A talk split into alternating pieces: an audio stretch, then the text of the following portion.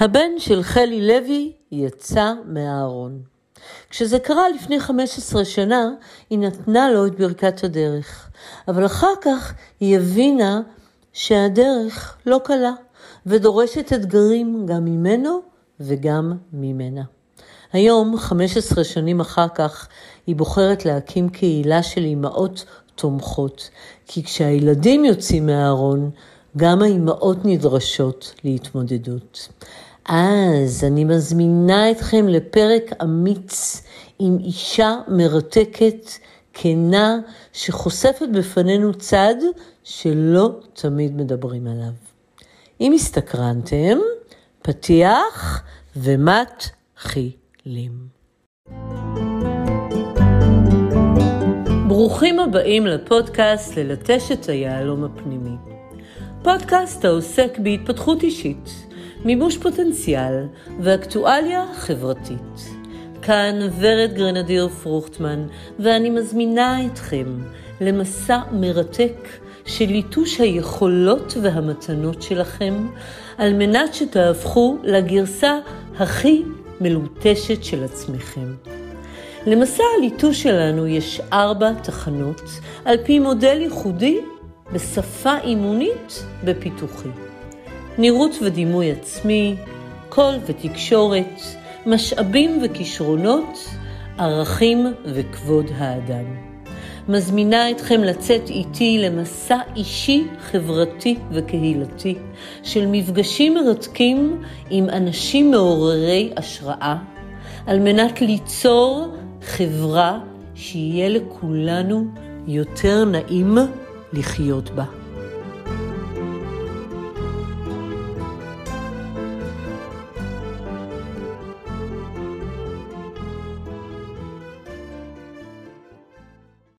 ברוכים הבאים לפרק מספר 23. הפרק שלנו היום יעסוק באימא שהבן שלה יצא מהארון. ככה, ברגע הראשון אתם בטח אומרים לעצמכם, טוב, מה ה big deal? יש כל כך הרבה להט"בים מסביב.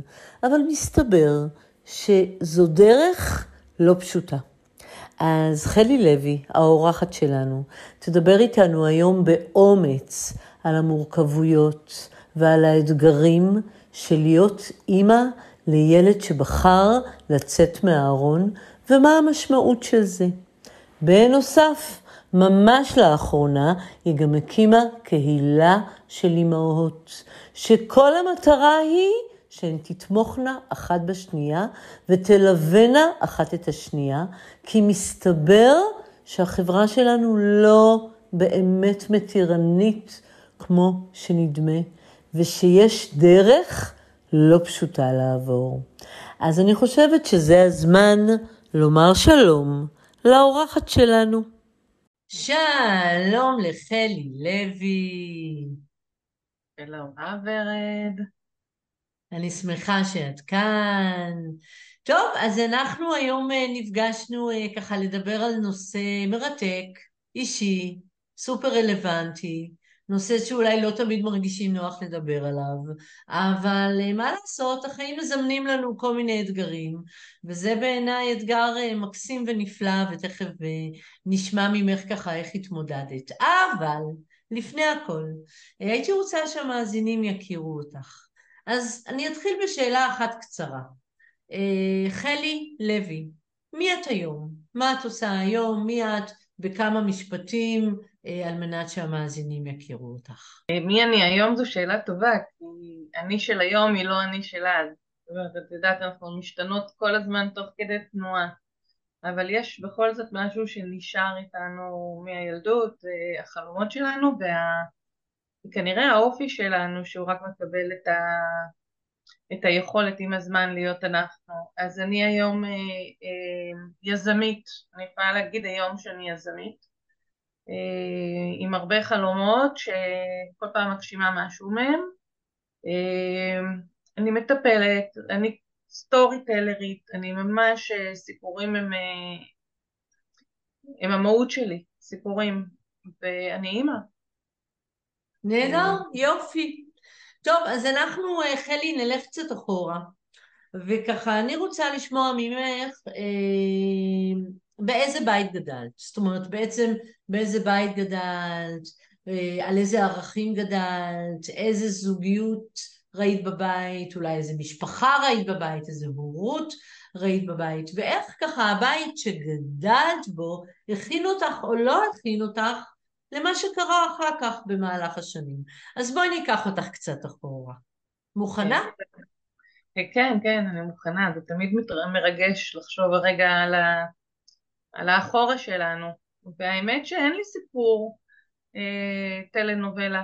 המשפחה שלי היא משפחה מדהימה. ההורים שלי הם ההורים הכי טובים שאני יכולתי לבקש לעצמי ולמשפחה ול... שלי. יש לי שלוש אחיות, יש לי אה, עוד שתי אחיות, אנחנו שלוש בנות בעצם, אבול בנת. אה, אבא שלי מאוד רצה בן, לא יצא בן. אה, ואת יודעת, במשפחה אה, אה, בולגרים וטריפוליטאים, כאילו נורא חשוב שיהיה איזה בן, ומה לעשות, אז אני הייתי קצת טומבוי באיזה תקופה. וההורים שלי הם הורים מאוד חרוצים שעובדים ובאמת תמיד הייתה ארוחה חמה בבית ולא היה שום דבר מעבר ל, למיוח, ל, לרגיל, אני גדלתי, גדלתי בחולון. הייתי בתנועת נוער, ההורים שלי מאוד אה, נתנו את הערך אה, של אהבת האדם, אנחנו כל יום אה, שבת היינו אה, רוקדים ביחד ריקודי עם בסלון של הבית, אה, שומעים אה, תקליטים, מוזיקה טובה, אה, כאילו משפחה רגילה, משפחה רגילה, אבל איפשהו הרגיל הזה לא מספיק לי, אף פעם לא הספיק לי. ואני חושבת שאתגרתי אותם מאוד, זאת אומרת אם אני מסתכלת עליי כילדה אחורה, אני חושבת שההורים שלי לא עשיתי להם חיים קלים בכלל, אם זה בבית הספר, אה, שממש לא הצטיינתי שם, אה, נשארתי כיתה, בגיל 15 כשהם ישנו החתמתי אותם בלילה שאני עוברת לקיבוץ ועברתי לקיבוץ עם הנוער העובד, אה, ואחר כך כל החיים שלי כבר הייתי בגליל העליון. עשיתי להם הרבה עניינים, אבל תמיד הם, אה, הם תמכו, זאת אומרת תמיד איכשהו הם תמכו, אבל אני כל הזמן רציתי יותר, אז, אז זה נורא מעניין הדבר הזה. כאילו זה בית של... מעניין, כן, זה מעניין, ולא רק זה, תמיד אומרים שאדם מקבל את מה שהוא יכול להכיל. אז נשמע שגדלת במשפחה נורמטיבית, שהייתה מאוד מכילה ומאפשרת, אז את אפשרת לעצמך להיות אה, מתבגרת מן המניין, שמעבירה אותם את כל המשוכות האפשריות. אז אה, דווקא מעניין, כן. וזה בית של, בית של שכירים. כולם אצלנו שכירים ואני העצמאית היחידה, זאת אומרת, אמ, זה היזמית שבי כנראה שהייתה אז, אה, וגם אה, קצת להקשיב לקולות של אימא, זאת אומרת, את יודעת, תמיד בבית כאילו, אה, בגלל שלא למדתי טוב, או בגלל שכל מיני, אז היו אומרים, את שחקנית, את זה, את זה, אז בסוף לקחתי את כל מה שאומרים, ואני מממש, מממשת את זה בחיים עצמם, עם הרבה הפתעות, דרך לא קלה. טוב, בסדר גמור, אז קודם כל תודה ככה על ההצצה אה, להביט עלייך בעבר, אה, ובסך הכל בגדול אנחנו מגלים אה, ילדה שגדלה בבית מה שנקרא נורמטיבי ומכיל וערכי, היא הרשתה לעצמה להיות אה, מתבגרת, אה, כי אפשרו לה את המקום וזה מקסים, ואנחנו תכף נתקדם הלאה עם הסיפור, אבל אני רוצה רגע ככה לעצור ולשאול אותך שאלון שהמאזינים שלי כבר מכירים.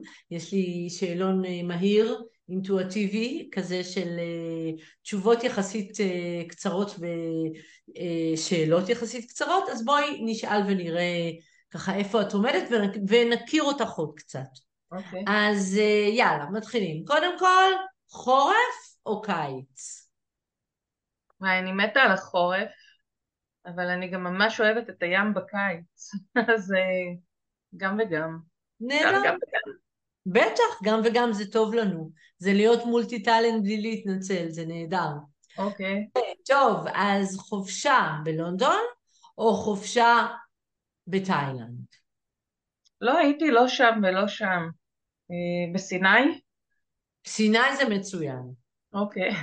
אז רציתי לשאול אותך צפון הארץ או דרום הארץ, אז אני מבינה שהתשובה היא סיני.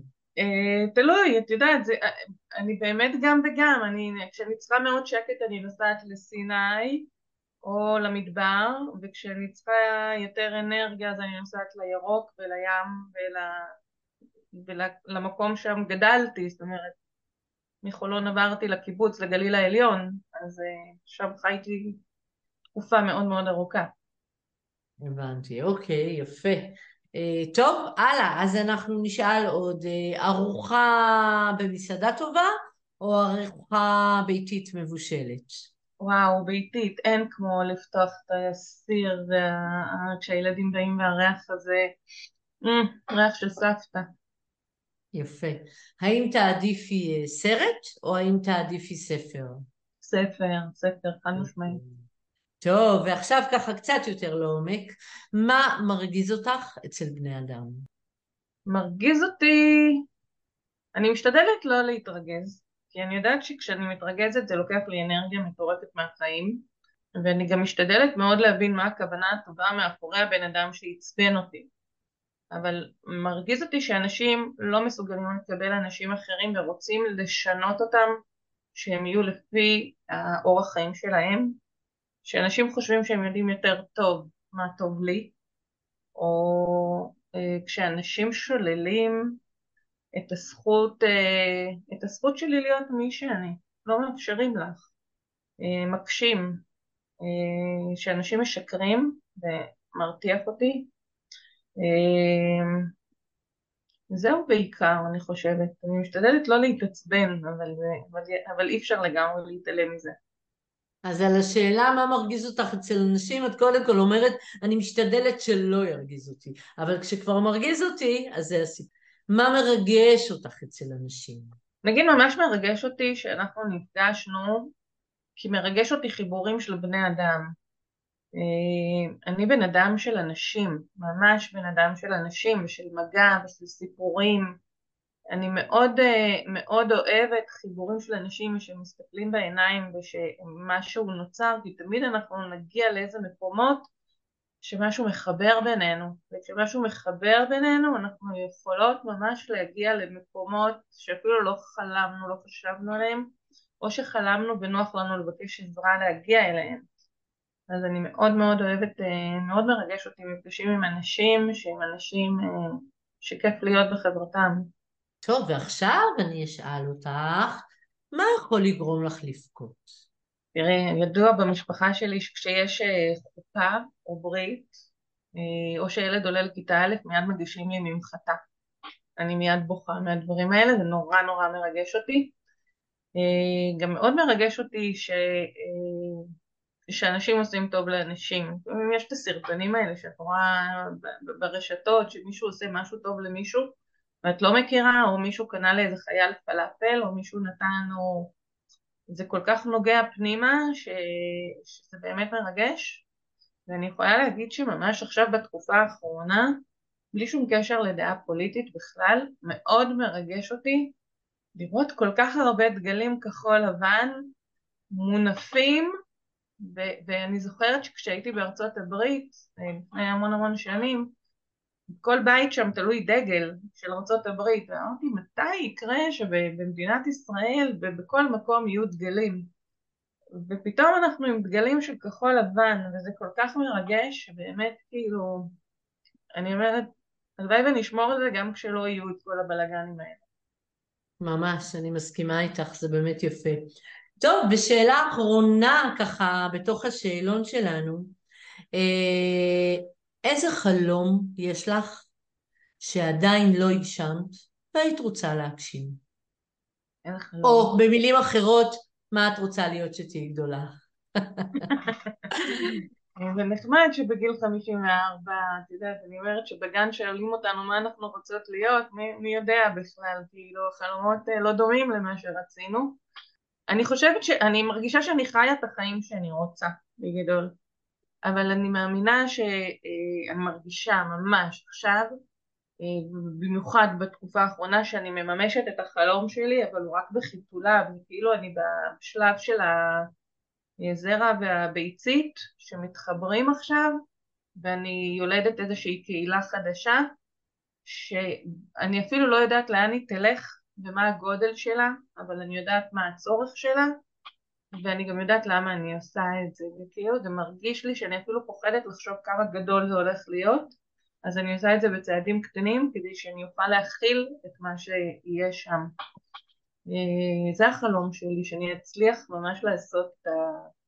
להקים את הקהילה הזו ולהיות, אה, ולהיות את מה שאני הייתי צריכה שלא היה עבורי.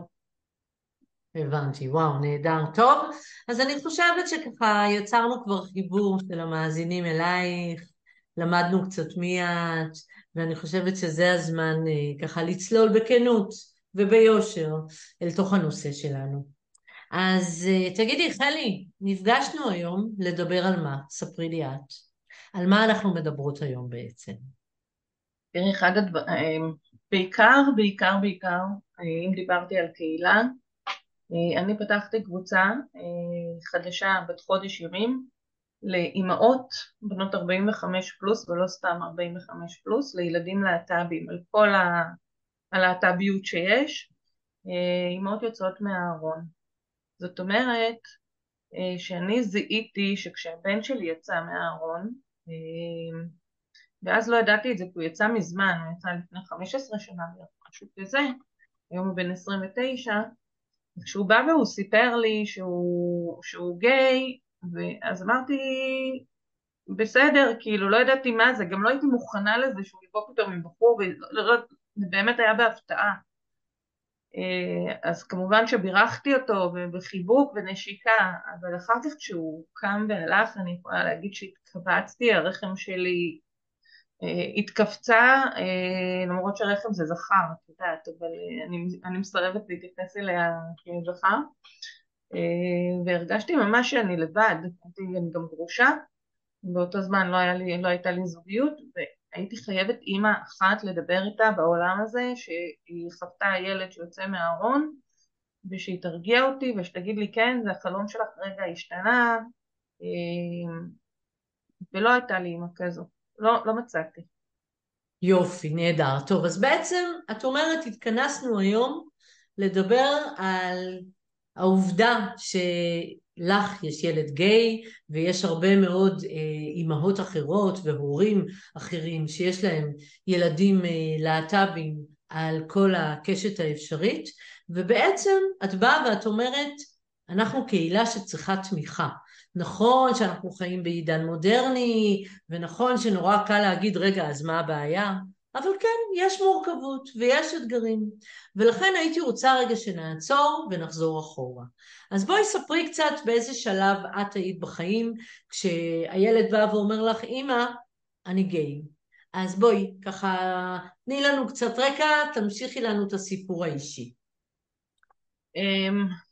אני חושבת, כמו שאמרתי, אני חושבת 15 שנה אחורה, אם אני לא טועה, באמת זה לא היה אישו אז, כאילו, זאת אומרת, הייתי גרושה, ארבעה ילדים, יש לי ארבעה ילדים, את, את חיה בתוך, אה, גרתי במטולה, אה, ואת חיה ברוטינה כזו של חיים, את יודעת, את עסוקה בעבודה, ופה, בשם, איזה מין... הוא בא, סיפר וזהו, והלך, והשלב הזה הוא... הוא שלב נורא בודד, נורא כואב, וזה לא קשור לאהבה, חשוב להבין שזה לא קשור לאהבה של ילד, את, את אוהבת את הילד שלך ולא משנה מה, רק אנחנו לומדים כל החיים איך להיות הורים, אנחנו לא יודעים, אף אחד לא מלמד אותנו איך להיות הורה, אה, וכשאנחנו לומדים להיות הורה, פתאום ההורות אולי קצת משתנה, אולי אני אה, לא ראיתי את, את הדברים שהייתי צריכה לראות, אולי פספסתי, אולי לא הייתי אימא מספיק טובה, אולי החרפתי אותו ללכת למקומות שהוא לא רצה, המון שאלות עולות בתוך המקום הזה. אמ, רגע, אז אני רוצה שנייה לעצור ולשאול כאן משהו.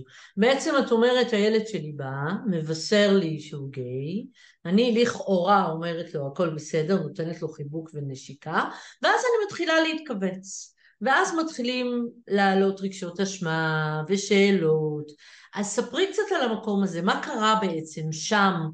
אה, איזה שאלות שאלת את עצמך? למה נכנס לסוג של הלקאה עצמית, כמו שאת מתארת? ספרי לנו קצת על המקום הזה. מה בעצם קרה שם? למה זה אכזב אותך? למה זה כואב? אמרת בעצמך, זה כואב. אז למה? זה לא אכזב אותי, אבל את יודעת, יש, אה, אה, אני אומרת, כשהורים מתגרשים, כשאנחנו התגרשנו, לא ביקשנו רשות מהילדים שלנו להתגרש.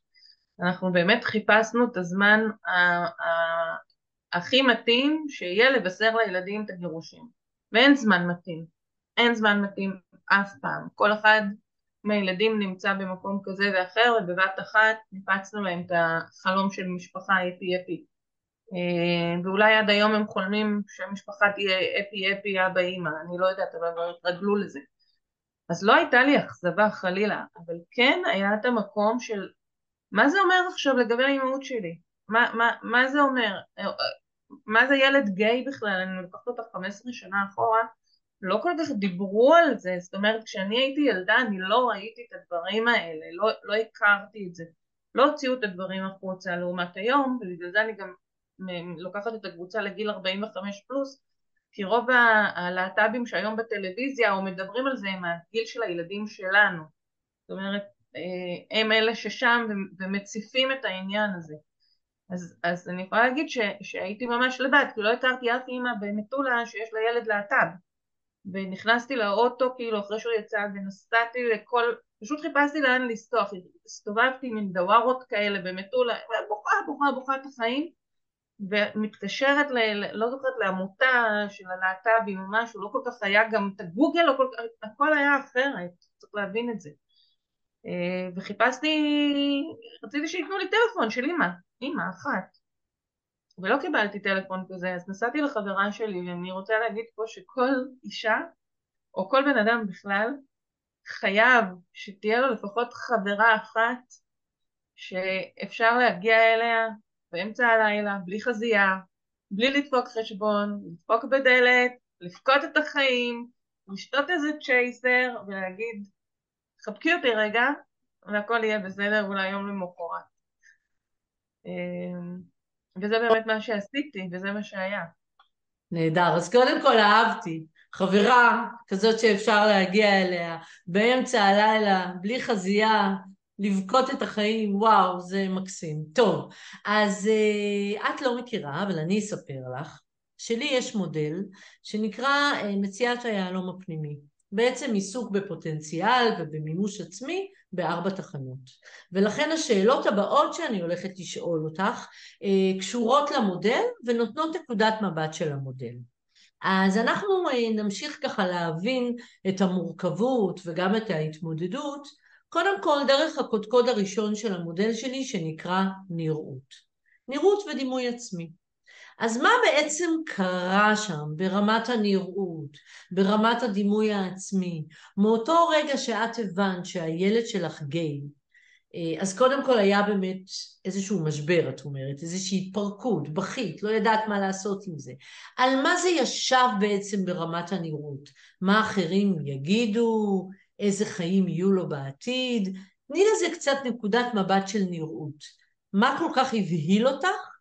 ואיך בעצם למדת לחיות עם זה במהלך השנים ברמת הנראות, ואיפה זה היום. ספרי. אוקיי. Okay. אה, uh, תראי, uh, קודם כל חשוב לדעת שאנחנו לא גרים באותו בית, זאת אומרת, את יודעת, שגרנו במטולה, אז הוא כבר גר בקיבוץ, כי בקיבוץ גרים בבתים, נוער גר בבית נפרד, זאת אומרת מההורים, אז נקודות החיכוך שלנו לא היו כל כך גדולות, זאת אומרת, לא כל הזמן ראיתי אותו, פגשתי אותו, כי ככה זה בחיים. אני יכולה להגיד שקודם כל הוא בן בכור, אה, עוז הוא בן בכור, ואני הבת הבכורה. ואני באותו רגע כאילו, אחד באמת כאילו החלום שלי השתנה, אבל חשבתי על זה שלפני כמה זמן, לפני שהוא יצא, סיפרתי להורים שלי שהתגר... שאני עומדת להתגרש, ואני זוכרת את הכאב שלהם. ועכשיו מה, עוד פעם לבוא ולהכאיב להם? עוד פעם אה, משהו במסלול שלי כאילו לא הולך לפי החלומות שלהם, לפי התלם שלהם, איך בכלל, מה אומרים בכלל, כאילו, כי זה באמת לא אישו, כאילו, אני, אני, הדבר האחרון שאני עסוקה בו זה לחשוב על אה, מי ומה מתחת לסדינים ומה קורה, זה לא ענייננו. אבל חשוב להגיד שוב, שאז באמת לא כל כך ידענו מה זה, ולמזלי בסוף לא אני הייתי צריכה להגיד, אני אפילו לא יודעת איך, כאילו, הוא פשוט עשה את כל העבודה עבורי וזה היה ממש ממש קל. אמ, אבל אה, יש הרבה דברים שפוגשים אותנו, כאילו, דווקא לאחרונה, שפתאום הוא יותר מדבר על זה והוא חושף את זה ועשה קעקוע עם דגל גאווה, עם קולפן כזה ומקלף מעצמו את ה...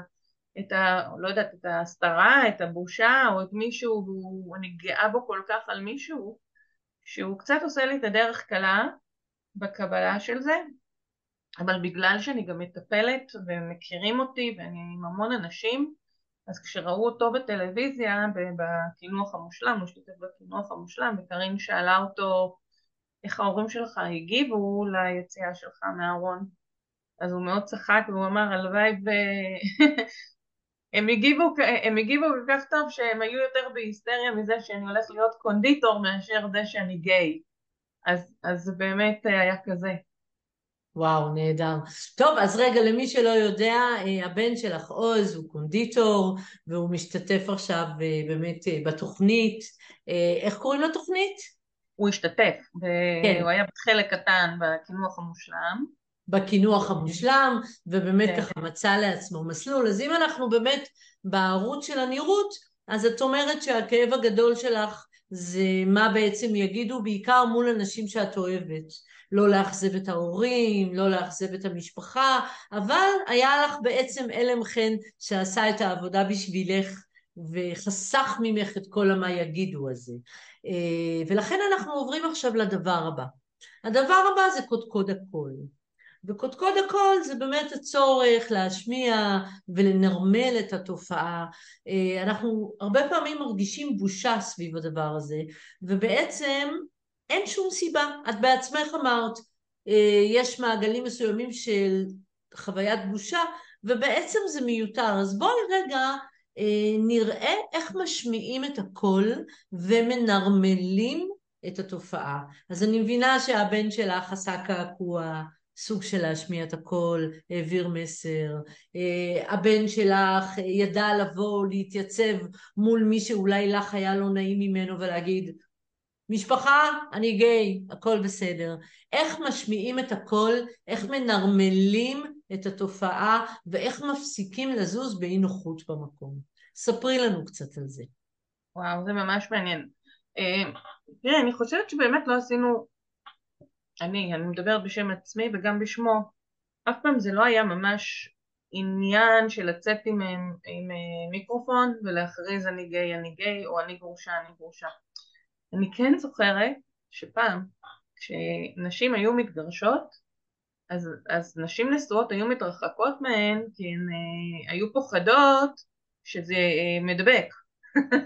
או שהם יתפסו להם את הבעל. או שהם יתפסו להם את הבעל. אה, ככה חשבו פעם, את יודעת, ועכשיו אני אומרת, אוקיי, אז אני גם גרושה וגם אימא לילד גיי, אז בכלל לא יהיו לי חברות, מי, מי, מי, מי תישאר החברה שלי? אה, וזה זה כאילו מצחיק לחשוב על זה, אבל פעם זה באמת היה, הייתה חשיבה. אה, ו, ואני אומרת תודה ל, ליקום שנתן לי גם את היכולת לכתוב ולדבר, ו, ואני עוסקת המון המון בכתיבה. אני, אני לפני שאני מתעסקת ב storytelling וכותבת ללקוחות, אז אני כותבת לעצמי המון המון המון.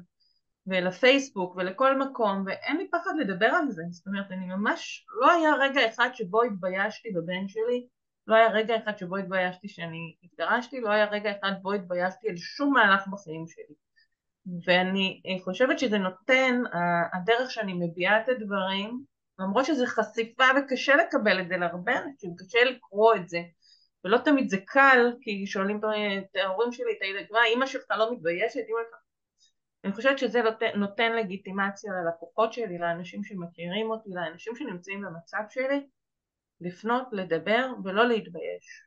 לא לפחד להשמיע את הקול. נהדר. אז באמת, את אומרת, אני משמיעה את הקול שלי, הרבה גם ברשתות החברתיות.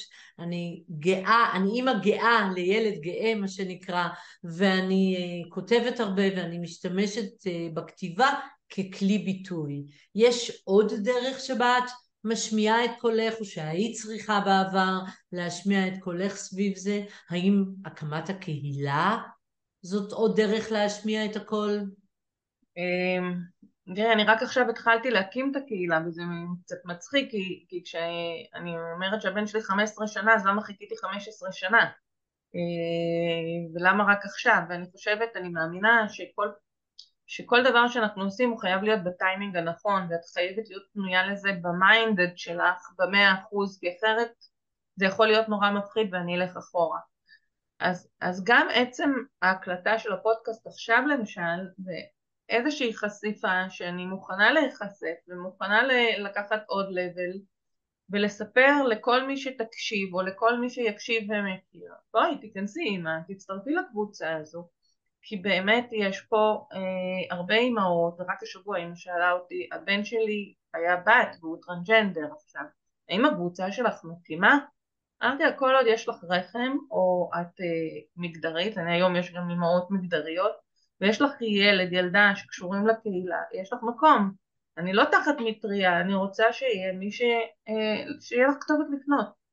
ואני חושבת שקבוצה כזו אה, באמת נותנת כוח, וגם אני רואה שגם באמת, את יודעת, פתאום, את בטח מכירה את זה, כשאת עושה משהו ואנשים מאמינים במשהו הזה, פתאום כולם נרתמים ושולחים לי תדברי עם זה, תדברי עם זה, תעשי עם ההוא, תעשי עם זה, תעשי עם זה, שכאילו פתאום אני אומרת רגע רגע רגע, אני חייבת רגע איזה, לעשות איזה שקט בשביל לקבל, כי אני גם עובדת, אני גם קליניקה, גם כותבת, גם צריכה להתפרנס, הלו יש לי פה בית לעשות, אני לא מקבלת כסף על הקבוצה הזו, אה, צריך לשלם תשלומים, צריך לעשות דברים, איך, איך עושים גם וגם וגם וגם, כאילו, ומה זה בכלל ללדת קהילה?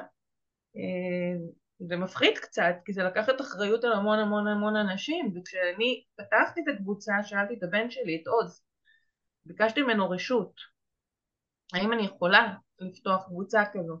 אה, הוא אמר לי, אמא, את נכנסת למקום שלפעמים יש בו הרבה חושך, תקחי את זה בחשבון. אה, וזו הייתה ברכה מאוד יפה מבחינתי, שהוא נתן לי לצאת לדרך, וזה נתן לי גם את הכוח לעשות את זה. נהדר. טוב, אז uh, אנחנו בעצם עוברות לקודקוד הבא. הקודקוד הבא זה קודקוד המשאבים. וקודקוד המשאבים בעצם מחבר אותנו uh, למה נדרש על מנת uh, לצלוח את הבשורה הזאת בשלום. עכשיו, יש פה משהו מאוד דואלי. מצד אחד, יש את ההתבוננות השטחית שאומרת, טוב, אז מה הבעיה בעצם? מה זה הילד שלך גיי? So, אבל יש בעיה, ואנחנו יודעים שהחברה לא מקבלת את זה בקלות, ושמגיעים אתגרים, אז בואי תספרי קצת מה הם בכל זאת האתגרים, אה, אולי מבחינת הבן שלך בלהיות גיי, ואולי מבחינתך בלהיות אימא לילד גיי, ובעיקר מהם המשאבים הנדרשים על מנת לצלוח את זה בשפיות. כי אה, זה שהחברה אומרת אז מה הבעיה, בואי, זאת אמירה שטחית שבפועל לא באמת באה לידי ביטוי וכן יש מורכבויות. אז בואי ככה דברי קצת על המשאבים, על המשאבים שצריך לגייס ולרתום וספרי גם על הקשיים ועל ההתמודדויות. תראי, אני תמיד אומרת שאם לא מדברים על בעיה זה לא אומר שהיא לא קיימת. וזה שאנחנו נגיד שהכל סבבה אז, אז אנחנו אומרים שהכל סבבה, אבל אם באמת רוצים רגע לבדוק מה שלומך, אז תעצור, בדר... תעצור באמת ותתכוון לשאלה. אה, אז איך הבן שלי מתמודד? אני לא, לא יודעת, זה שלו, הוא מתמודד עם הדברים, אנחנו פחות מדברים על זה, כי אנחנו לא מתייחסים אה, ביום יום, אבל הנה, הוא, הוא נתן לי את ברכתו ואפילו התרגש מזה שוואלה, סוף סוף אימא שלו אה, נרתמת אליו, עכשיו הוא לא מביע המון רגשות, אז אני לא יודעת איך הוא מרגיש עם זה. אבל אני יודעת שהוא, שהוא שמח עם זה והוא גם נתן לי טלפונים של חברים שיעזרו לי וכזה, שזה באמת פעם ראשונה שהוא עושה את זה וזה מאוד מרגש אותי. ואני חושבת שזה גם מה שיכול, ככה אם אני חושבת רגע בכנות ממש, אולי זה משהו שגם יכול לחבר בינינו פתאום מאוד שוב ברגש, ויכול להיות שזה עוד פעם עם לידה מחודשת שלי איתו. אמ, ובמיוחד עכשיו, כשרק השבוע שמענו על זוג אה, הומואים שרצו אה, ללכת לנחל אה, בשמורת טבע ולא נתנו להם להיכנס כי הם לא הורים או על הטרנג'נדר הראשון בחיל האוויר או כל מיני דברים שעולים ואנחנו לא מודעים אליהם ואימא שהיא איתי בקבוצה פתאום שאלה את הבן שלה שהוא טרנג'נדר, שהוא היה בת ועכשיו הוא בן, פתאום אחרי שנתיים שהוא בתהליך, היא שואלת אותו, תגיד, איפה אתה עושה פיפי בבית ספר? הוא אומר לה, מה? מה? לא שאלת אותי אף פעם, ומסתבר שהוא מתאפק, כי אין לו שירותים בבית ספר, הוא לא יכול ללכת לבנות, הוא לא יכול ללכת לבנים, כי הוא, כי הוא בת שהפכה לבן, אין שירותים א-מיניים בבית ספר, אין שירותים א-מיניים בצופים, אין שירותים א-מיניים בצבא, וזה משהו שאנחנו לא יודעים אותו. עכשיו עשית לי צמרמורת. את בעצם מדברת על ילד שכשהוא היה בבית הספר לא היה לו איפה לעשות פיפי, אז הוא היה מתאפק ימים שלמים בגלל שהזהות שלו לא ברורה לחברה. וואו, זה חזק. וואו. אוקיי, תני לי עוד אתגרים ועוד משאבים. אמ, תראי, זה אתגר שבאמת עושה, עושה צמרמורת. באמת אנחנו כאימהות, אנחנו לא כל כך מודעות לאתגרים שהילדים שלנו עוברים. אנחנו באמת לא יודעות מה זה עד שאנחנו נחשפים לדברים האלה. אה, גם אתגר, כמו, אה, את יודעת, זוג שגרים ביחד ושמו דגל והשכנים איימו עליהם. עכשיו אנחנו כאימהות, מה, מה התפקיד שלנו במקום הזה? מה התפקיד שלנו, איך אנחנו בתוך חברה שכאילו פתוחה, שכאילו מקבלת, עסוקה בלהפחיד ולהטיל אימה או לא לקבל את, ה, את הילדים שלנו. הרי פעם הילדים ג'ינג'ים היינו אומרים להם ג'ינג'י קלבאסה וזה היה מין קללה. אנחנו יודעים היום שג'ינג'י זה ג'ינג'י וגם אני צובעת את השיער ג'ינג'י וזה לא קללה. ואנחנו רואים את הפערים האלה שקיימים, ואנשים נורא קשה להם, אני אומרת, יש הרבה אור אבל יש גם הרבה חושך. ואני השבוע הייתי בים, ופתאום היו, היו שם זוג לסביות שהתחבקו, ומאחורה אני שומעת, אה, תסתכלו על הלסביות האלה, תסתכלו על, ה, על הבנות האלה, איך הן לא מתביישות, איך הן לא... אומרת, למה הן צריכות להתבייש? למה אני יכולה להתחבק עם הבן זוג שלי בים ולא להתבייש, והן צריכות להתבייש? עכשיו מה לעשות, לדבר עם המשפחה הזו? אולי ירביצו לי אם אני אדבר, איזה זכות יש לי להתערב? ואני חושבת שאלה אה, אלה הבעיות, יש, ויש הרבה בעיות שלא מדוברות, ולפעמים אני גם שמחה שזה עולה, נגיד כמו הזוג הזה שעכשיו היו בנחל יהודיה והתנצלו שלא קיבלו אותם, או כל מיני דברים כאלה שקורים ושמים אותם בחדשות אפילו, אז אני חושבת שזה נותן לי את הלגיטימציה להעלות את זה למודעות ובמקום לכעוס אני מציפה. טוב, אז אני בעצם רוצה אה, לומר עוד משהו. אה, אני חושבת שהמשאב הכי משמעותי שאת מציעה היום, זאת בעצם הקהילה שלך. כי במשאב הזה יש תמיכה, ובמשאב הזה יש להשמיע את הקול, ובמשאב הזה יש אה, שיח, ובמשאב הזה הדברים לא נראים רק על פניהם, אלא באמת צוללים לעומק.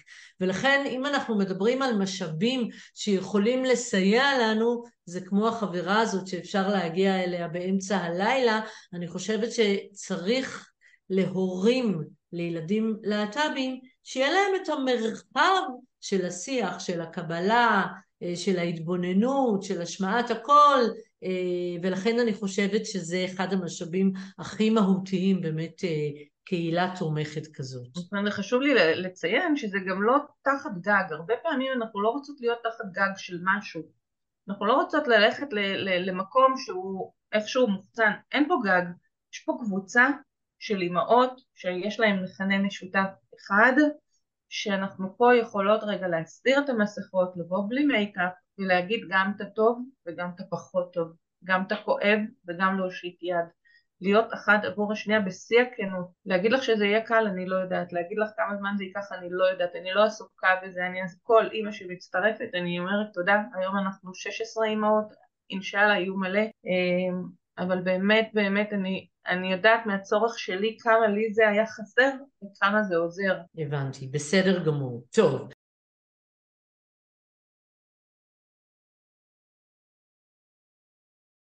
טוב, אז אנחנו בעצם הגענו לקודקוד האחרון, שהוא קודקוד הערכים. עכשיו, ערכים זה המון דברים, ואחת הבעיות הכי גדולות בערכים זה הפער בין הערך המדובר לבין להתנהג אותו.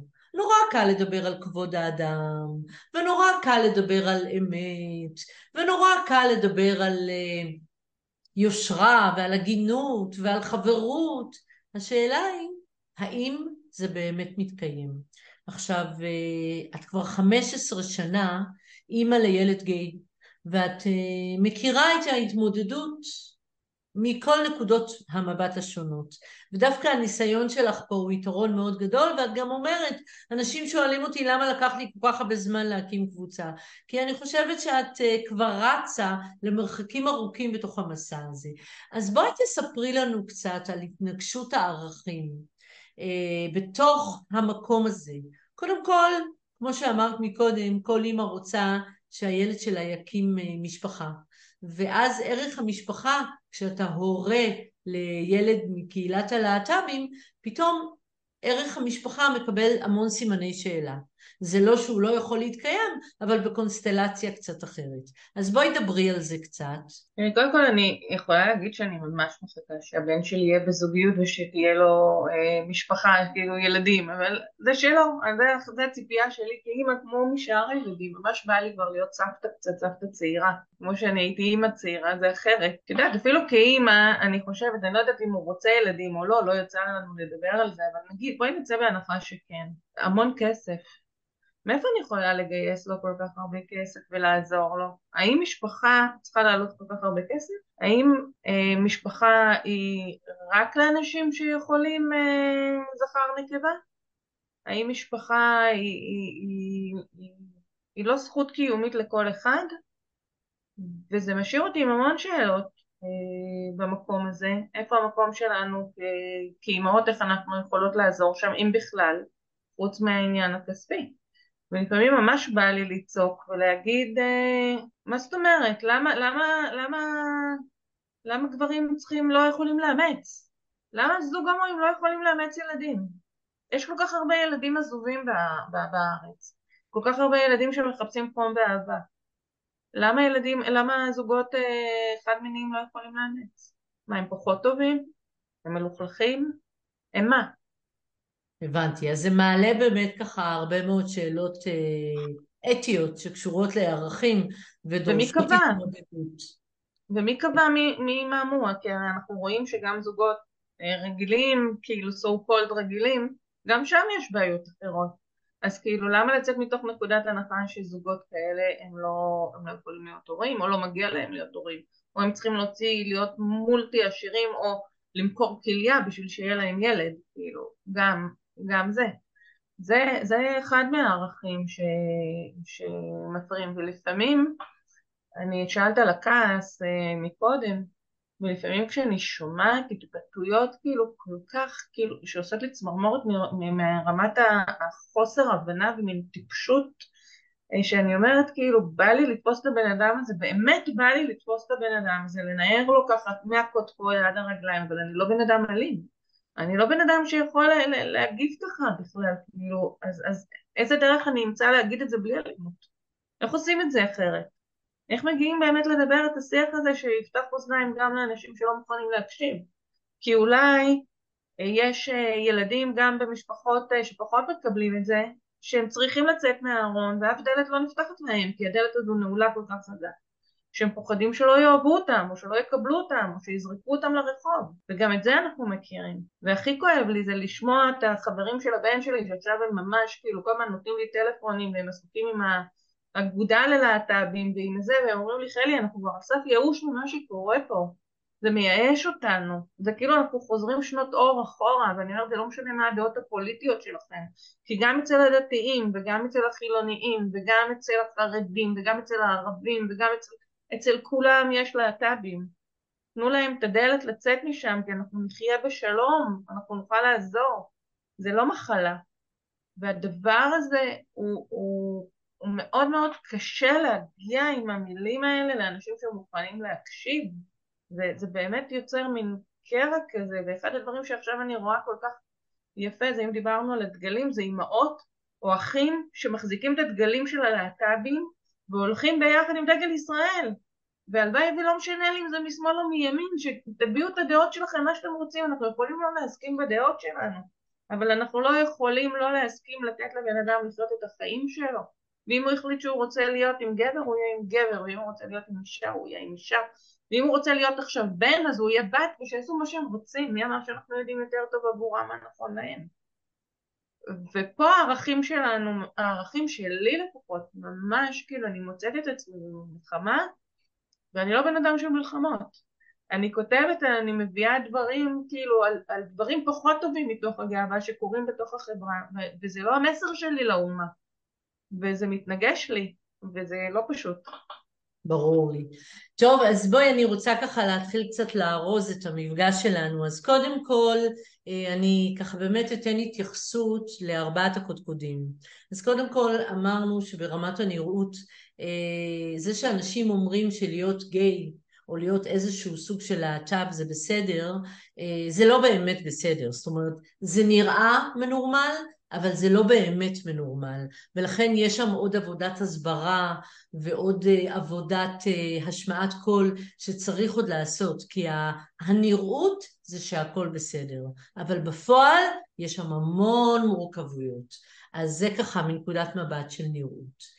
אה, ברמה של השמעת הקול, את אומרת שאת בעצמך גם מקימה קהילה כדי לאפשר באמת לעוד הורים שנמצאים במסע הזה יותר כלים ויותר תמיכה ואת בעצמך גם משמיעה את קולך דרך הפוסטים שאת כותבת ולאורך כל השנים ככה מדברת על זה בפתיחות שזה גם חלק מלאפשר את הנרמול הזה דיברנו על משאבים, המשאבים מגיעים מתוך האתגרים ויש אתגרים. בואו לא ננסה לצבוע את זה בצבעים של נרמול, כי החברה שלנו עדיין לא מנרמלת את התופעה. ולכן צריך לחשוב איך אנחנו מייצרים קרקע יותר מאפשרת גם להורים וגם לחבר'ה עצמם, שבסופו של דבר, בשפה שלי, גילו את היהלום הפנימי שלהם, והיהלום הפנימי שלהם בנוי מהרבה מאוד יכולות ונטיות וכישרונות, ואחד מהם זה העובדה שהם בוחרים לישון בלילה עם מי שהם בוחרים. זה ממש לא עניינו של אף אחד, וזה לגמרי חלק מהיהלום הפנימי. ודיברנו בסוף גם על נושא הערכים, שבאמת הערכים הם בעצם כבוד האדם.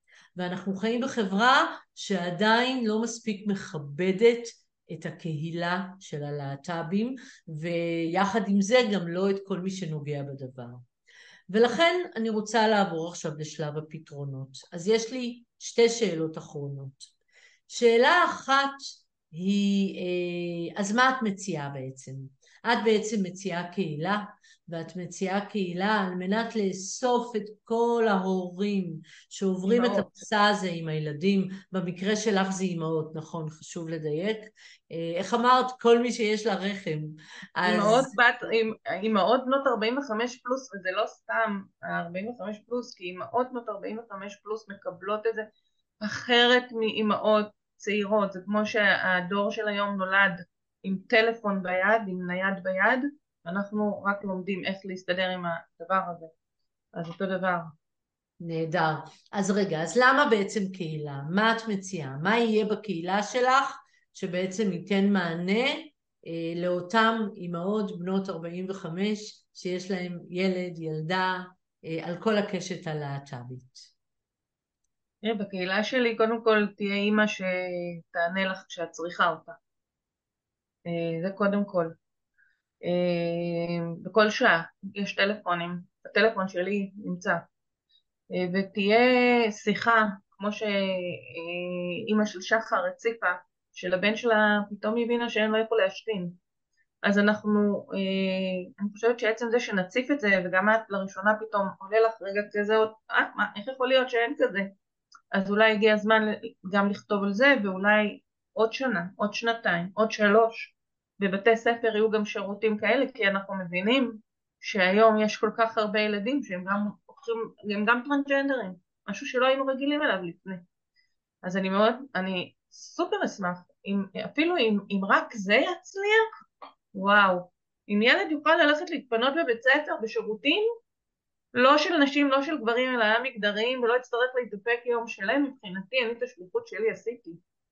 עם, אה, את יודעת, כאילו, זה, זה החלום שלי, באמת לתת מקום לאנשים לחיות את החיים שלהם, ואני תמיד, את יודעת, המשפחה שלי, שאלת בהתחלה על משפחה, סבתא שלי דיברה ערבית, זיכרונה לברכה, כל החיים דיברה ערבית וסיפרה לנו סיפורים, לא הבנתי מילה, אבל תמיד הבנתי את מה שהיא אמרה. והיא תמיד אמרה שבבית, לא משנה איזה גודל יש בו, אם הוא קטן או גדול, כשיש אהבה בלב הקירות מתרחבים.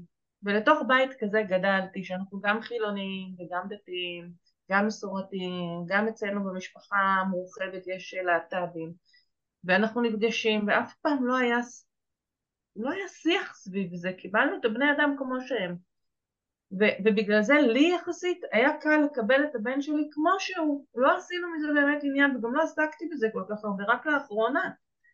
וכשאני שומעת פתאום את השיח האלים שיש בחוץ אני מקבלת צמרמורת והלקוחות שלי אני אומרת להם תקשיבו היום אני לא מקבלת לקוחות היום אני כותבת פוסטים היום אני שולחת בקבוצה אתם תבואו בשבוע הבא אתם תבואו מחר. ולפעמים זה פוגע בי כלכלית כי אני מפרנסת יחידה בבית. אבל אני יודעת שזה לטובתי אני יודעת תמיד אני סומכת על היקום אומרת זה לטובתי העליונה. וכשזה קורה לי טוב וזה בא מהבפנוכו שלי אין לי ספק שזה יגיע מכל הכיוונים ונצליח לעשות את זה.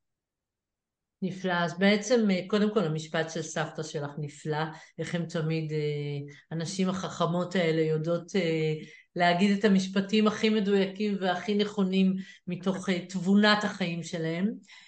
אז בעצם מה שאת אומרת, אני מציעה קהילה, אני מציעה קהילה תומכת, אוזן קשבת, מקום שבו נוכל לדבר על הדברים ולא ליפייף אותם, לנהל שיח כנה וגם לתמוך, לתת פתרונות. אז לסיום, השאלה האחרונה שלי תהיה, מהם הטיפים שלך להורים, גם אמהות וגם אבות, לילדים להט"בים? מה אפשר לעשות דווקא ממרום הניסיון שלך? ודווקא מתוך כל השנים שחלפו. אני גם שומעת שיש דברים שאת אוהבת שעשית כמו שעשית ויש דברים שעדיין היית רוצה לדייק. אמרת כמה פעמים פה במהלך השיחה, עדיין לא דיברנו על זה, כך שיש עוד דברים שלא נאמרו. אז מהם הטיפים שאת יכולה לתת להורים, לילדים, להט"בים, ואני בכוונה אומרת ילדים, כי הם תמיד יישארו הילדים שלנו, תמיד. ולא משנה בני כמה הם יהיו. מהם הטיפים שאת יכולה לתת להורים להט"בים כדי לצלוח את השינוי הזה בשלום. כי יש כאן טלטלה. אני אגיד לך מה. אחד, הדבר הכי חשוב באמת הוא, אה, הוא לא להרגיש שאנחנו מקולקלים. כי הייתה לי אימא שאמרה לי אני מקולקלת, ולרגע אמרתי לה מה? על מה את מדברת? אה, אז אנחנו לא מקולקלות. זה משהו שהוא לא קשור אלינו. זה משהו שהוא מולד, שזה אורח חיים של בני אדם, ו- ותקבלו את עצמכם כמו שאתם, אתם, בלי להאשים את עצמכם, זה באמת המקום הכי הכי, ואם אתם צריכות רגע, תנו לעצמכם את הזמן להתאבל, מה לעשות, זה גם אבל, זה כמו שבית מתגר... מתגרשים, יש זמן אבל, יש דברים שאנחנו רגע צריכות לעבד את הנתונים האלה, להבין שהחלום שלנו המשפחתי כמו שהוא היה הוא קצת זז הצידה, אה, תעשו לוח חזון, תעשו לוח הגשמה, תעשו לא יודעת מה, תראו את החלומות שלכם קורים והחלומות לא יתקלקלו בגלל שהילד שלנו הוא בחר בבחירה אחרת ממה שאנחנו חשבנו שנכון. זה לא בשליטתנו, זה קודם כל חייבים להבין. הדבר השני הוא תדברו על זה, אל תישארו עם זה בבטן. אחד הדברים שאני אומרת ללקוחות שלי, אם את לא תגידי שיש לך סרטן, זה לא יעלים את הסרטן, להפך, הוא יחמיר אותו. תדברי על זה, תדברי על הדברים, תבקשי עזרה, תתני לאנשים לעזור לך. תהיו לפעמים, אנחנו כל כך יודעים לתת, אנחנו לא יודעים לקבל. יש שלבים שאנחנו צריכות בחיים ללמוד רגע, להרפות ולקבל, לתת לאנשים לעזור לנו, ולקבל את הילד שלנו, ולהגיד לו שאנחנו אוהבים אותו, ולהיות עבורם, ולפתוח את הארון, ולאוורר את הבגדים, להוציא את הנפטלין, ולהגיד, עם זה אנחנו יודעים להתמודד, ואם אנחנו לא יודעים, אנחנו ניקח אנשים שיעזרו לנו להתמודד. לא הכל אנחנו חייבים לעשות לבד, לא הכל אנחנו מבינים לבד, ויש היום המון המון המון המון גופים ואנשים מקצועיים שיודעים לעזור. אז להפסיק להתבייש, להוציא את הכביסה, פעם היו קוראים לזה כביסה מלוכלכת, היום זה לא כביסה מלוכלכת, היום יש מקום לדבר על כל מה שכואב, אפשר למצוא קבוצות, אני מזמינה באמת כל אימא, כל אימא, בת 40, אבל גם אם היא בת 30, ומשהו קרה, תדברי איתי.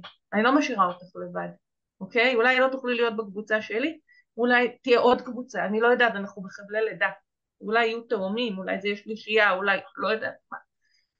אבל באמת המקום הכי חשוב לי הוא להבין שכולנו בני אדם, ולהסתכל בעיניים, וגם עם הילד שלנו, גם עם הבן שלי גיי, הוא אותו ילד, אני אוהבת אותו אהבה גדולה, הוא, יש לו דרך לעשות, הילדים שלנו, גם אם הבת שלך הפכה לבן, נכון זה קשה, מאוד קשה, פתאום לקרוא לבת שלך בשם אחר, אבל זו עדיין אותה בת שילדת, רק שהיא קצת השתנתה, וזה בסדר, כי גם אנחנו משתנים, גם אנחנו לא אותם מורים שהיינו בהתחלה, אנחנו גם כן עם חלומות שלנו, פשוט להיות אנחנו, לאהוב, אני מאמינה נורא באהבה, אני חושבת שאהבה היא התרופה הכי טובה, אהבה וחיבוק. לגמרי. טוב, אז uh, חלי לוי יקירה, קודם כל uh, תודה רבה על הלב הפתוח.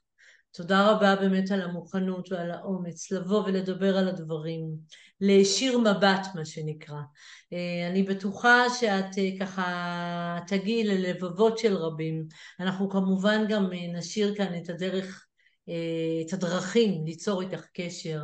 אז אני רק אסיים בכמה מילים על היהלום הפנימי. אני ככה בעשור האחרון עוסקת הרבה בלזהות פוטנציאל, ואני חושבת שאותו יהלום פנימי זה באמת סך היכולות והנטיות, הזכרתי את זה קודם, גם שלנו וגם של הילדים שלנו. וכשאנחנו באמת נבין בצורה לא קלישאית שהילד שלנו הוא יהלום אמיתי על בחירותיו, אז יהיה לנו הרבה יותר קל לפתוח ערוץ של שיח, של תקשורת, של קבלה, וזה כשלעצמו יבטיח פיתוח תחושת מסוגלות, פיתוח חוסן מנטלי והצלחה במסע החיים. אז חלי, תודה רבה. ורד, אני רוצה להגיד לך באמת תודה. כי אני ממש מתרגשת, כי בלוח חזון שלי שעשיתי לפני שנתיים, שמתי שמישהו יראיין אותי לפודקאסט, לא ידעתי עדיין על מה ומו, אה, ושלחתי לך בבוקר את הלוח השפעה, ואת הראשונה שמראיינת אותי בנושא הזה, ואת הראשונה שיולדת איתי את הלידה הזו, ואני מאמינה שבהמשך אנחנו נדבר עוד כמה פעמים, כי זה אנחנו בהתחלה, ושמישהו ישמע, אה, אני יודעת שזה יהיה גדול, אבל באמת תודה לך על הבמה זה, זה את יודעת, כל דבר קטן הוא בסוף מתגלגל אה, למשהו, ואת היית הראשונה, וזה ממש מרגש אותי. איזה כיף. אז קודם כל, הזכות היא גם שלי. אה, אני אה, כמוך מאמינה באהבת אדם ובקבלה ובכבוד האדם וברגע שפנית ואמרת אני רוצה להשמיע את הקול הזה אני הראשונה שמאפשרת אז תודה לך. דרוש אומץ דרוש אומץ לגעת בנושא הזה, כי זה לא נושא כזה סקסי, לא כולם מוכנים להתמודד איתו, ואת היית אמיצה יחד איתי, ו- וזה לא ברור מאליו. אז, אז, אז תודה לך. איזה כיף. אז אם דיברנו על משאבים מקודם, אז נדרש לכל התהליך הזה אומץ. אבל גם אמת, כנות ויושרה. אז נכון. המון המון תודה. הפרק שלנו הסתיים. רוצה להאמין שאם נשארתם עד סופו, כנראה שקיבלתם ממנו ערך. מוזמנים להעביר הלאה, לעניין את מי שיכול להרוויח מהידע, מהשפה ומהכלים. מוזמנים לכתוב לי, לשאול, להגיב, להציע, ובכלל, להשמיע את קולכם. מצורפים כאן לינקים לכל הדרכים שבהם תוכלו ליצור קשר. נשתמע בפרק הבא, ואל תשכחו, החיים כבר התחילו.